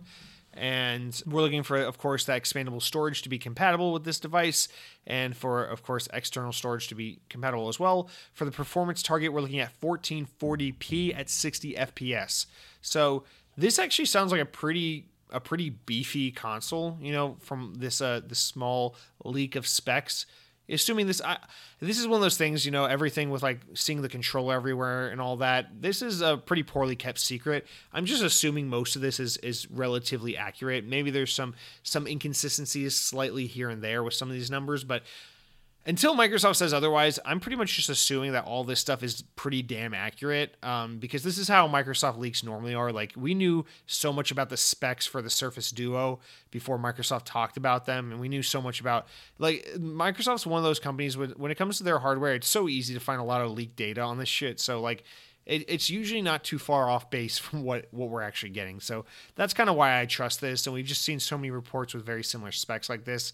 But it, I, I only really bring up the story, you know, despite my constantly being tired of talking about the speculation of next gen. I mostly just bring this up to say it looks like uh, it looks like the Series S is going to be no slouch, and I know a lot of you guys were bringing that to my attention as I was kind of underselling it a, a month or so back.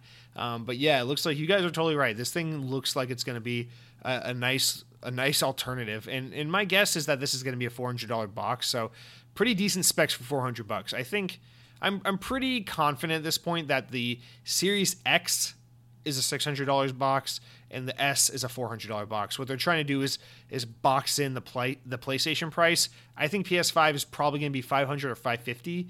So I think what they're going to do is they're going to have the more powerful Xbox that's just a tad bit more expensive, and then the more entry level Xbox that's a little bit cheaper than the PlayStation 5. So no matter how you do it, you can get into Xbox on uh, on a price that fits your budget or that's at least competitive with what Sony's offering.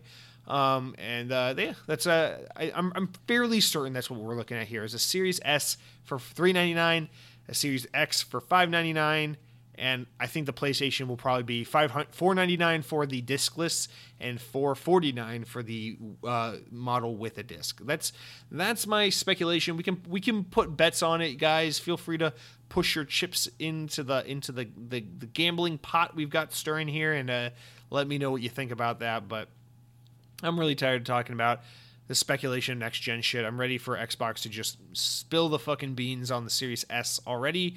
It's uh, it's uh, awfully kept secret, and I think it'd just be better for the marketing at this point to just say something about it. But with that said, let's get into our first like bigger real news story of the week. So Phil Spencer was recently on on a Twitch show called Animal Talking, where he expanded on some recent news about Halo Infinite's delay. During the conversation with uh, host Gary Whitta, Spencer got into some interesting news about uh, at, at one point Microsoft had considered releasing the game in pieces. The quote reads, "Let me start by just recognizing the fans and the fact that this is a bummer. It's a dis- it's really disappointing to people. It's disappointing to us. We were looking forward to the alignment of Halo Infinite in the Series X. In the end, I had to make the right decision. The strength of the Halo franchise, the health and the ability of the team are things tracking uh, toward the quality of where you want the game." Uh, so Windows Central expands on this story, saying that Spencer went on to comment at one point that he and 343 Industries' Bonnie Ross uh, and Xbox Game Studios' Matt Booty considered the pros and cons of releasing Halo Infinite in smaller pieces in order to successfully launch into something alongside the Series X in 2020. Basically, meaning like, oh, let's do a little bit of like maybe we'll do the multiplayer first uh, and then the campaign later, but the campaign will do like in phases or something like that. However, this idea was ultimately scrapped in favor of a full delay, which Spencer stated uh, he felt was the best call. He says, "quote It didn't just feel uh, to, like to all of us like Halo like the Halo release we would want. I'll apologize to the fans because I never like to set up expectations and then not meet them, but I also believe we're making the right decision in the long run for Xbox and Halo customers alike. See, I 100% agree with this, and based on y'all's feedback to uh, the the delay, it seems like kind of exactly what you'd want to hear from Spencer, which is just like, hey, I get it. This is a massive bummer not having Halo because you got to read between the lines a little bit here. This isn't just Spencer. You know, Spencer's a good guy. He's a nice guy, and and, he, and I, I assume he means it when he says, you know, I don't want to disappoint the fans. I don't want to break the bad news to you, but we got to do this, you know, for the well-being of the team and for the for the quality of the product and all that. I believe all of that, but also what you got to understand here is that releasing a, a not ready, not fully ready to go version of Halo Infinite could be catastrophic. This is a this is a franchise that suffered some serious blowback after the botched release of the Master Chief Collection in the early Xbox One days. You know, and rightfully so. That game was a fucking mess for the longest time. And yeah, they turned the ship around. it's one of the best purchases you can make in gaming history now. It wasn't always that way. And so that that did a lot of damage. And then Halo 5, despite being a fucking incredible sequel to Halo 4, um, brought in a lot of controversy in and of itself. People like to shit on the campaign and say Halo isn't Halo anymore and all, all these things. And we won't get into that, but there's no denying, you know, regardless of how you feel and regardless of how much I like Halo 5, Halo is a franchise that's taken a bit of a beating, and it, and, and it has been one of those things where, like, you know, you'd be lying, you'd be lying through your teeth if you said Halo Five impacted, you know, made as positive and big an impact on the gaming world the way Halo Three did. And no, it just absolutely didn't. Halo Three was a fucking monstrous event. It was it was like it was a milestone in gaming history that you know the whole world had to stop and take a look at. Halo 5 came out and it was like a big holiday game and not much more. You know, like everyone talked about a little bit. It got some news coverage. It sold well. People played it. People still play it. It was a great sequel to Halo, but it wasn't a light the world on fire next must play game, you know, that got everyone in the world talking about Halo and reinvigorating the brand in a way that it had never been before, you know, reinvigorated. So it's important to note that that's kind of the situation with Halo, and Halo Infinite can't afford to be like Halo 5 again. You know, Halo Infinite has to be like Halo 3. Halo Infinite has to be like Zelda Breath of the Wild. It has to be a game that gets people constantly talking about how great Halo is and how good it is to be back and how much it, it pays homage to the original Halo while also bringing the series forward into the future. It has to be all of these things, and that's that's an impossible expectation to live up to. But even if they don't make that, it has to be at the very least a really incredible game and they can't afford to be like, oh well, we're gonna release it in pieces. That's gonna piss people off. They can't afford to be like, oh well, we'll, we'll patch in the RTX update later. Like, no, release this whole product ready to go on day one. I know it's a platform. I know you're gonna add to it in the coming years, but what we need to do is is really focused on getting that day one release as polished and perfect and ready to go as possible. We need it to be a game that the developers can put out and say, I am 100% proud of this game and 100% confident that we did the best we could do and that we made this product, you know, what it needed to be. And I know that's not realistically a way that a full development team's ever going to feel, but we need to get as close to that as possible. And I don't, I think it was pretty evident that where we were after that reveal last month wasn't close enough to where we needed to be. So that's really important to Xbox. It's really important to Microsoft. I think I think it's an easier blow to take that like the console's going to come out without a big killer app at first and then eventually get it than for it to come out with what's supposed to be a big killer app and then to watch it flop and not be what it needs to be. So that that's kind of a dead horse at this point. We'll stop talking about the Halo delay. But yeah, Spencer just kind of, as always, being pretty honest and transparent about all the details behind something that happened. And of course, I appreciate that as it seems we all do. Um, but yeah, so I, I'm starting to think. I know last week I was saying I think Halo is going to be like probably a summer game. I'm starting to think late summer, early fall. It might it might be like a, a fall 2021 game. I don't know. I'm still kind of hoping for like a, a May June release, but I could see a September release. I don't know. Maybe we can go back to old school Halo where everything comes out in like September. So Halo's usually a September or November game except with Halo 5 when it came out on October 27th, 2015. A day, for whatever reason, it's just etched into my stupid fucking psyche for some reason. But our next story here is all about your favorite company, everyone's favorite gaming company, EA Games. They announced this week that they will be renaming their EA Access subscription service this month. Beginning on August 18th, EA Access and EA Origin Access will be renamed to EA Play, which, yes, is the exact same name they use for their reoccurring E3 replacement event that they're do- they've been doing for the past few years. The service will be getting a visual overhaul, although not much has been confirmed to this change. The service will still offer a handful of EA games to play, a la Xbox Game Pass, but with a much smaller library and just EA games. Uh, subscribers will still have access to a 10% discount on EA related digital purchases, including games. Um, and the updated version of the service promises new features, although we don't know much about them as of yet. So I think this is an important thing to do just because in a world where Game Pass is starting to really blow up and take off, something like EA Access or is it really runs the risk of just being kind of totally forgotten and pushed to the side. So I think this is a smart move for EA to be like, hey, let's recollect and try to at least in like a marketing sense relaunch this thing and, and get it, you know, kind of reorient what this is and and get a more cohesive and coherent marketing kind of uh, push around this thing. So I get that. Ultimately, I think I think EA Access is dumb just because it's like it, just like any Netflix, Hulu kind of subscription service, there's only room in the consumer's hearts for so many of these, you know. Netflix has proven itself. Disney Plus has proven itself. Hulu has proven itself. It looks like HBO Max has proven itself. But you see these things like Peacock and whatever that uh that Quibi or whatever. It's like there are some of these where it's like it's a little questionable. It's like eh, really, but you know, it's getting to this point. I, where it, there, there's only room for so many of these. I don't even know how the Apple one's doing. I know Apple has Apple TV Plus or whatever. It's like, eh, I'm not. Why am I going to subscribe like eight services for TV? I'm just going to pick two or three of them and, and be done with it, right? And I think we're going to run into that problem with gaming as we get more into the subscription shit, where it's like Game Pass is objectively like it's even even though I don't like Netflix, so I don't like using this as the example. Netflix is is largely considered the king of video streaming services, right?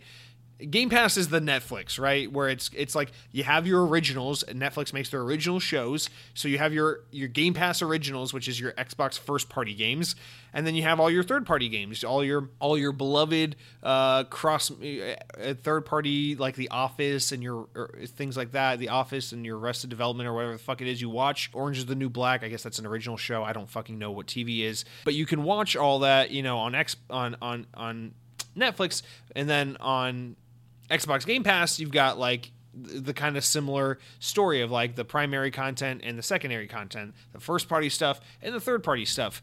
EA Access is like, why the fuck would I pay for this? It's it's barely cheaper than Game Pass and you just get EA games. It's like I'd rather just have a couple of these EA games kind of rotate in and out of Game Pass from time to time because it's like think about EA's library. It's kind of varied. So it's like who is like such a fan of just EA? Like who is like, "Oh yeah, I pay 10 bucks a month because I love playing Battlefield, Battlefront and uh, FIFA and and Madden." It's like, "What? Like that's what you play?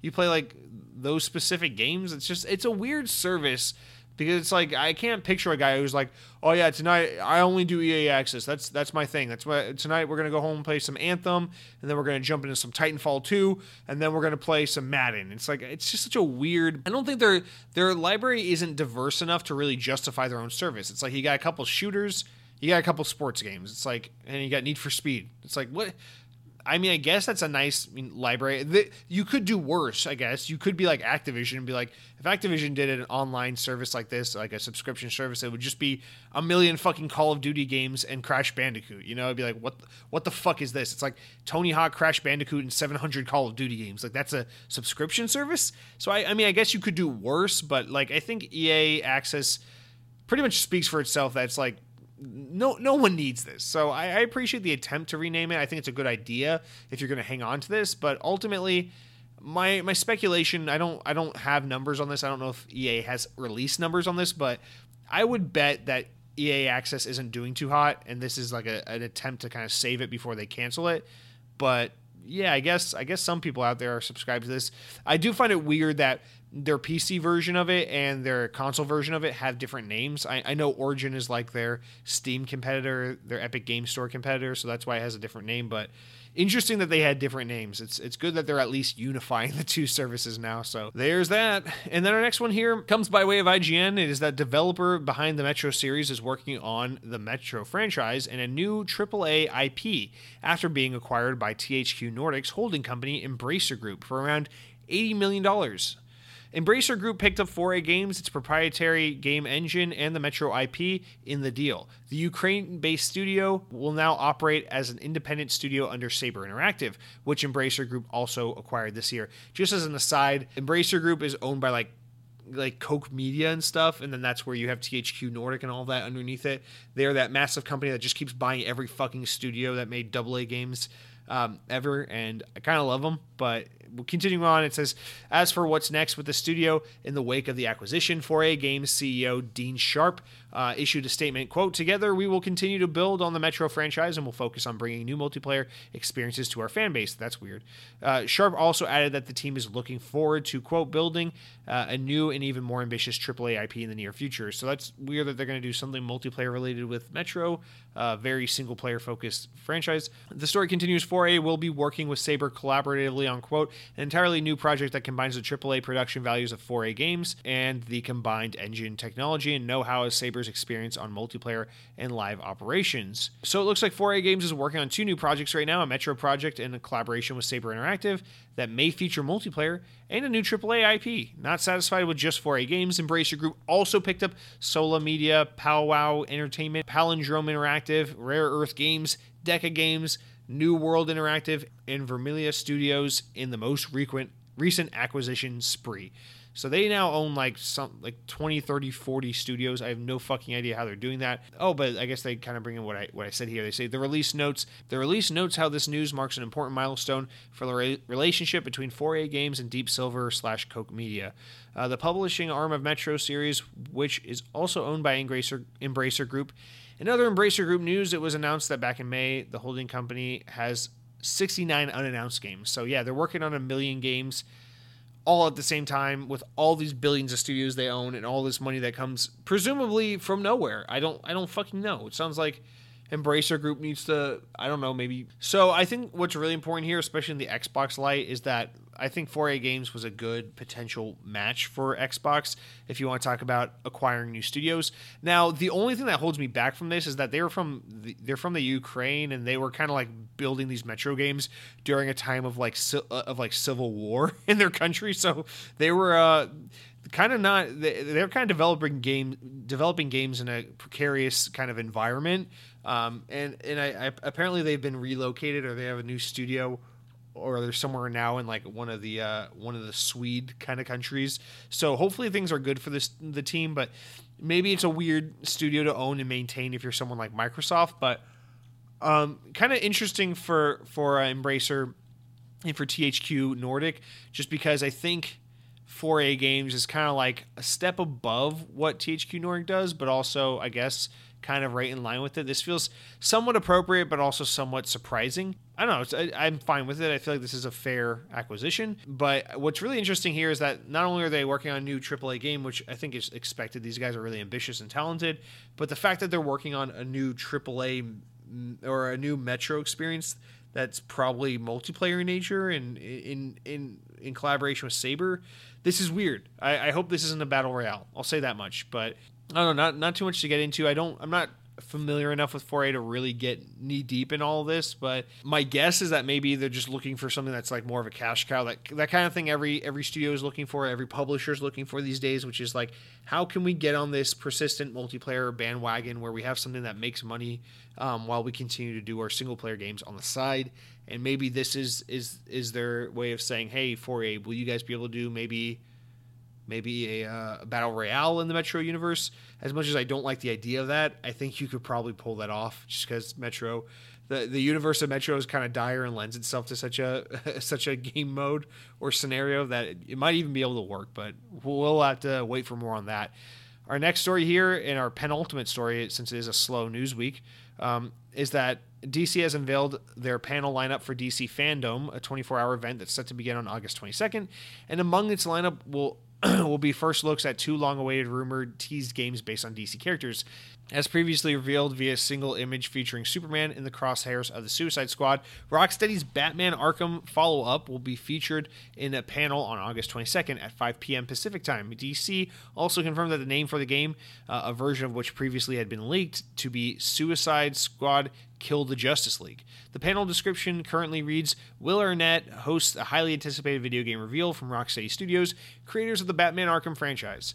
Also confirmed from the DC fandom event is that WB Montreal W, WB Games Montreal is currently, or their currently untitled game, uh, the studio's first since Batman Arkham Origins uh, will be shown. The panel promises to announce a first look at the game, which has been teased a great deal this year without anything substantial to show. The studio released a teaser image back in the earlier part of the year, before COVID, before everyone uh, was dead and our country or our world was in shambles.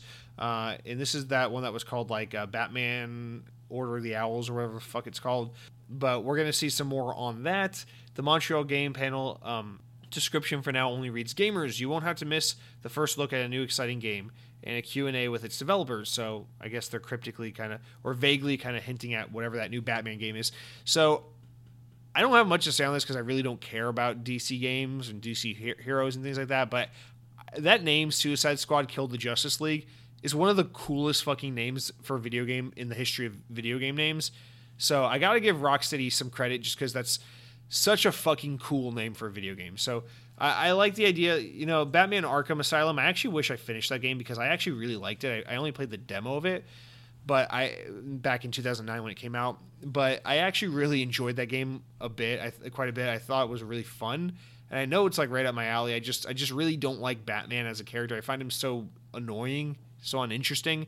So that stopped me from going back. But I really do need to one of these days just go back and play at least the first one. I don't really care for the second or third. I know they're a little more open world, and that kind of turns me off. But the first one I know is a little more like a Metroidvania style. It's more combat focused. It's more linear, and uh, I remember the combat feeling really good. So I want to get back to that someday. But uh, I cannot believe Rocksteady hasn't put out a game in five years, and we're just now learning about what's next from them. It's just, I mean, I know you know their games are successful, they're a renowned studio, they're really well regarded these days, but like, fuck, five years, and and you're just working on the Suicide Squad game. Like, I cannot. Be- I'm really intrigued to see how this game how this game works and, and what it does to push the envelope because it's like five years to get to this point. That's surprising. And uh, I think the only thing that could really save it would be if it's one of those like announce it this week, comes out in three months kinds of things. But I don't think that's the case. It's probably a 2021 game, but nonetheless, um, I'm, I'm, I'm mildly interested to learn more about that.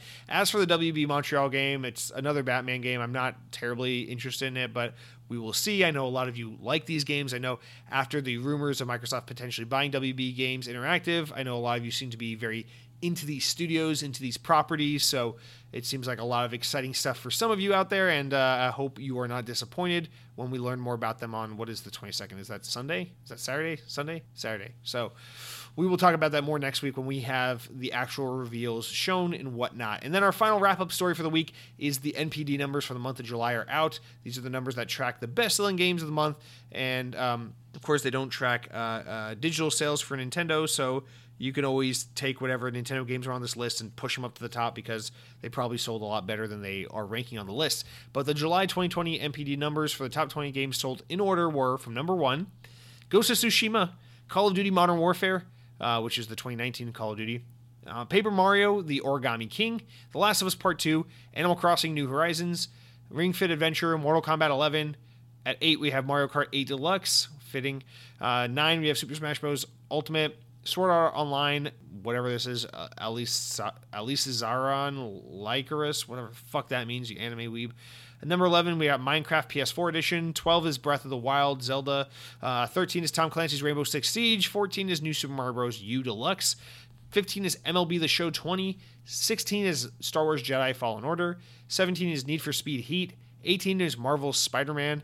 19 is Assassin's Creed Odyssey, and 20 is Call of Duty Black Ops 3. So that's a pretty standard list, I think. That new Paper Mario probably got closer to the number one spot once you count the digital sales, at least number two for sure.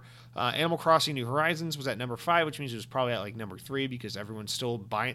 Animal Crossing New Horizons is going to be like the new GTA 5, where you guys are just buying seconds and third copies. I don't fucking understand. There are only about 50 million Switches out in the wild, so the fact that this game's going to sell like 80 million units means you guys are just like I said, double, triple dipping on this. I don't, I don't get what's happening here. Ring Fit Adventure, uh, you know, Nintendo just dominating again. Ring Fit Adventure, Mario Kart, Smash Bros, Zelda, Super Mario Bros. U, always dominating. And you know, as always, Xbox just kind of having an, an, abysmal showing. The only Xbox things really showing up here are the third party games, of course. Uh, Minecraft, I guess, counts, but it's the PS4 edition that ranks high up there, so that's kind of funny. With the exception of Call of Duty Black Ops 3 being at 20 being kind of interesting, I guess the game was just on sale. This seems like pretty standard stuff. Um, we do have, of course, Battletoads coming out in the, uh, or Battletoads will be out by the time you're listening to this podcast, but I wouldn't expect that to be anywhere on this list next month. So it's going to be a while before we see an Xbox game on here, unless unless Flight Simulator takes the world by storm. Who knows? But then again, you, you, know how it goes. Game Pass is going to really fuck up NPD numbers. We're not really going to see that be a relevant thing as much on Xbox now because a lot of people are going to be accessing games through Game Pass and not so much um, by buying them in traditional means.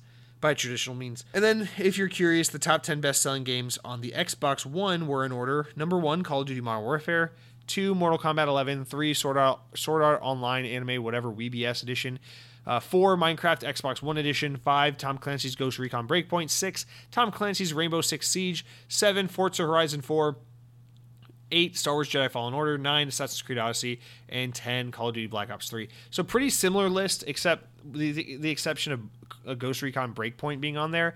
Uh, that's always so interesting to me. It's like Breakpoint wasn't even on the top 20, but on the Xbox list, it, it beats out Rainbow Six Siege, which was on the top 20. So I guess that just tells you that Ghost Recon Breakpoint was on sale on Xbox, but I guess not on PlayStation.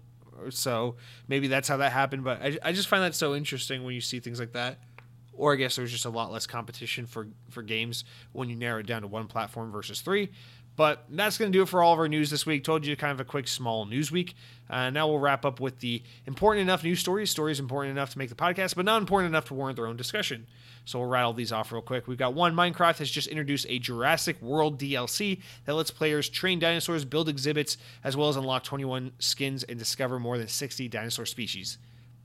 Next, we got Halo 3 ODST's PC test flight is officially underway, and it includes the long awaited return of Firefight, the best horde mode ever created, save for maybe Call of Duty's World at War Zombies mode, which was incredible. Along with ODST's, uh, the ODST stuff rather, comes the introduction of cosmetics and skins to Halo 3's multiplayer, which people seem to be really digging. I gotta check that out. Next, despite 343 saying that support for the game was officially over a few years ago, Halo Wars 2 of all games has actually just gotten an update. One of the most impactful uh, one of the most impactful changes made was to nerf the damage that vultures and wraiths are able to put out against units meant to counter them. Additionally, the Scorpion tank has also gotten a flat damage buff, to help it compete with other tank units more effectively. Many leader units uh, were tweaked as well. For example, uh, leader Jerome's movement speed was was reduced, and leader Colony Hunter Captain's unit had its health reduced slightly. And for some reason, reading that just reminded me that, for whatever reason, just reading that reminded me that OG Man Man, when you commented about Halo Reach, you also mentioned the Halo Fall of Reach novel, and I didn't even touch on the books. So I don't know why that's just now dawning on me, but I'm sorry I didn't address that. If I could go back in time and re record that segment, I would bring all that up as well, but we just don't have all the time in the world for me to nerd out about Halo. And then for our last two little tidbits, we've got Lazlow Jones, a veteran writer, producer of the radio show, host for Grand Theft Auto, uh, has left the Rockstar Studios after nearly 20 years. That's a big bummer. That's mostly there for me just because Lazlow is the best part of Grand Theft Auto. Listening to those talk shows, those radio talk shows in GTA has always been my favorite part of that series. So that's really sad departure, but a lot, a lot of shakeups happening over there at Rockstar. I'm interested to see how that's going to affect the next GTA game. And then lastly, we got G.I. Joe Operation Blackout is a new team-based third-person shooter, and it's coming to Xbox One and PC on October 13th. So that's going to do it for all of our news in the realm of Xbox this week. But guys, we're not over just yet because remember, every week the Xbox Wire puts out the list of new game releases coming out, and this week there are fucking 22 of them for some reason. So because this podcast is running really long, we're just going to run through them. Um, but we got Helheim Hassle, which is a it's a German game about being burned at the stake. And then we got Pathfinder King's Kingmaker Definitive Edition, which is one of those top-down games where you don't control people, but you control where people should go. So it's not really fun or interactive. And then you got Microsoft Flight Simulator, which is I think a really insensitive game, you know, in a time where people are really nervous to fly uh, because of COVID and where airline companies are really hurting. I think it's kind of shitty of Microsoft to be trying to capitalize off the airline industry uh, in a time where those in, where those companies are really hurting and where passengers are fearful for flying because you know they don't want to get COVID and spread this this this, this virus. So pretty insensitive game, but if you feel the need to Microsoft Flight Simulate yourself uh, out of this world, you can do so with that game, which is now on PC. Uh, Mortal Shell is our next game, which is like Mortal Kombat meets Lord of the Rings. You play with a sword, you play with a shield. Uh, except Mortal Shell is uh, it's it's like what if instead of you being mortal, your shell was mortal, like your armor. So you play as a living set of armor uh, with a dead inanimate body trapped inside, which is pretty cool. Beyond Enemy Lines 2 is our next game. This is a very pretty looking first person shooter. Uh, and then Even the Ocean is our next game, which is one of those like Aquaman games where you don't have a shirt on, so you walk around with a shield and you defend ba- you defend yourself against bad guys. And then we got Uh, fuzzball as our next game, which actually looks kind of cute. It's a it's a party game. It's a multiplayer party game. It's it looks like it's themed after that Paw Patrol thing on Nickelodeon that the kids are into these days. Then we got Norman's Great Illusion, which is a really awesome indie game where you play as Norman. Uh, Norman's great illusion is that um, he is fulfilled with his job, that he, he goes to work every day and he's happy with what he does. He makes sufficient income to support his family and live a, a well balanced life. And he has a great work life balance. And, and, and when he completes his tasks at work, he says, Wow, I'm really making a difference in my community. Uh, but unfortunately, this is just a great illusion for Norman as he comes home and he realizes his wife hates him, his daughter is apathetic towards uh, his, his, role as a father figure in, in her life. Uh, he makes insufficient funds and he hates his job and he kind of hates his fucking life and that's that's Norman's great illusion is his his escapism into a better world. And then we got She Sees Red as the next game. This is actually not even a game; it's just a movie. So if you wanna if you wanna go ahead and watch a movie, you can see that. Uh, I don't know how it ended up on the list. And then Stones of the Revenant is our next game. Stones of the Revenant is you play as uh, as this man who passes kidney stones and they they revere him for doing so because it's a very painful task. Yet this man this man uh, stone uh, um, kid stone is his name likes to pass kidney stones not not because he has them but because he thinks it's fun to do so. So people kind of revere him for doing such he's kind of a fucking crazy guy for doing that. Next we got battle toads which comes out on august 20th this is on game pass. It's xbox one x enhanced. It's on console. It's on pc you can play it everywhere. You got to play it. Now these battle toads these are just a couple of regular toads. Um, in no way is this even remotely similar to the ninja turtles by any means battletoads is a very original concept it's uh, there's nothing nothing like it. Um, no one's ever come up with anything like this, and it's it's definitely a really good game. You should definitely play, and it's Xbox One X enhanced. Next, we got Gleamlight, which is uh, Gleamlight is about Gleamlight is about this guy um, who knows something, and he's sitting one day in class, and his instructor says. Uh, I have a question. Who's ever heard of? And then he asks this question, and then the whole class kind of remains st- silent. And then you play as this guy, and he, he raises his hand. Your silent protagonist raises his hand, and the professor calls on him and says, "Would you be willing to gleam any light onto this subject?" And uh, that's what Gleam Light is. It's a it's basically a big uh, school question answering simulator. So if you ever if you ever wanted to relive the horrors of being called on in class again, that's what that's what you do in this game. And our next game here is called Gryphon Knight Epic Definitive Edition. This is the definitive edition of Gryphon Knight Epic, which is I think pretty self-explanatory by the name. I think you know what that means. So I don't need to explain that. And then Peaky Blinders Mastermind uh, comes out on August 20th. It's it's like uh it's like one of those games where like it takes place back in a time where they had trains but not really automobiles and people dressed really well all the time. Now the thing about these Peaky Blinders is they're cel shaded, so these men are very um, well dressed but also very cartoony looking, and that doesn't bode well with me. You know how I feel about cartoons. I think we should cancel them. and it kind of looks like a knockoff to Zelda Breath of the Wild, but like with trains. Remnant from the Ashes, subject 2923 is our next game. Uh, so in Remnant from the Ashes, you play a subject 2923. He is a sibling to Stitch from Lilo and Stitch. Uh, but Stitch forgot about this guy. They they forgot all about this this subject 2923, and now he's coming to Earth to seek revenge on Stitch. He's going to kidnap Lilo and and, and, and hold her hostage in an effort to snuff out Stitch and, and to and to claim his rightful position as the um, the most beloved and the most uh, important and able sibling of all the Stitch experiments from the Lilo and Stitch universe. So if you're a big fan of Disney uh, direct to DVD movies and their and their accompanying video games, then this is a great game for you. Then we got Dungeon Scavenger, which just looks like a really old PC game from like 1999.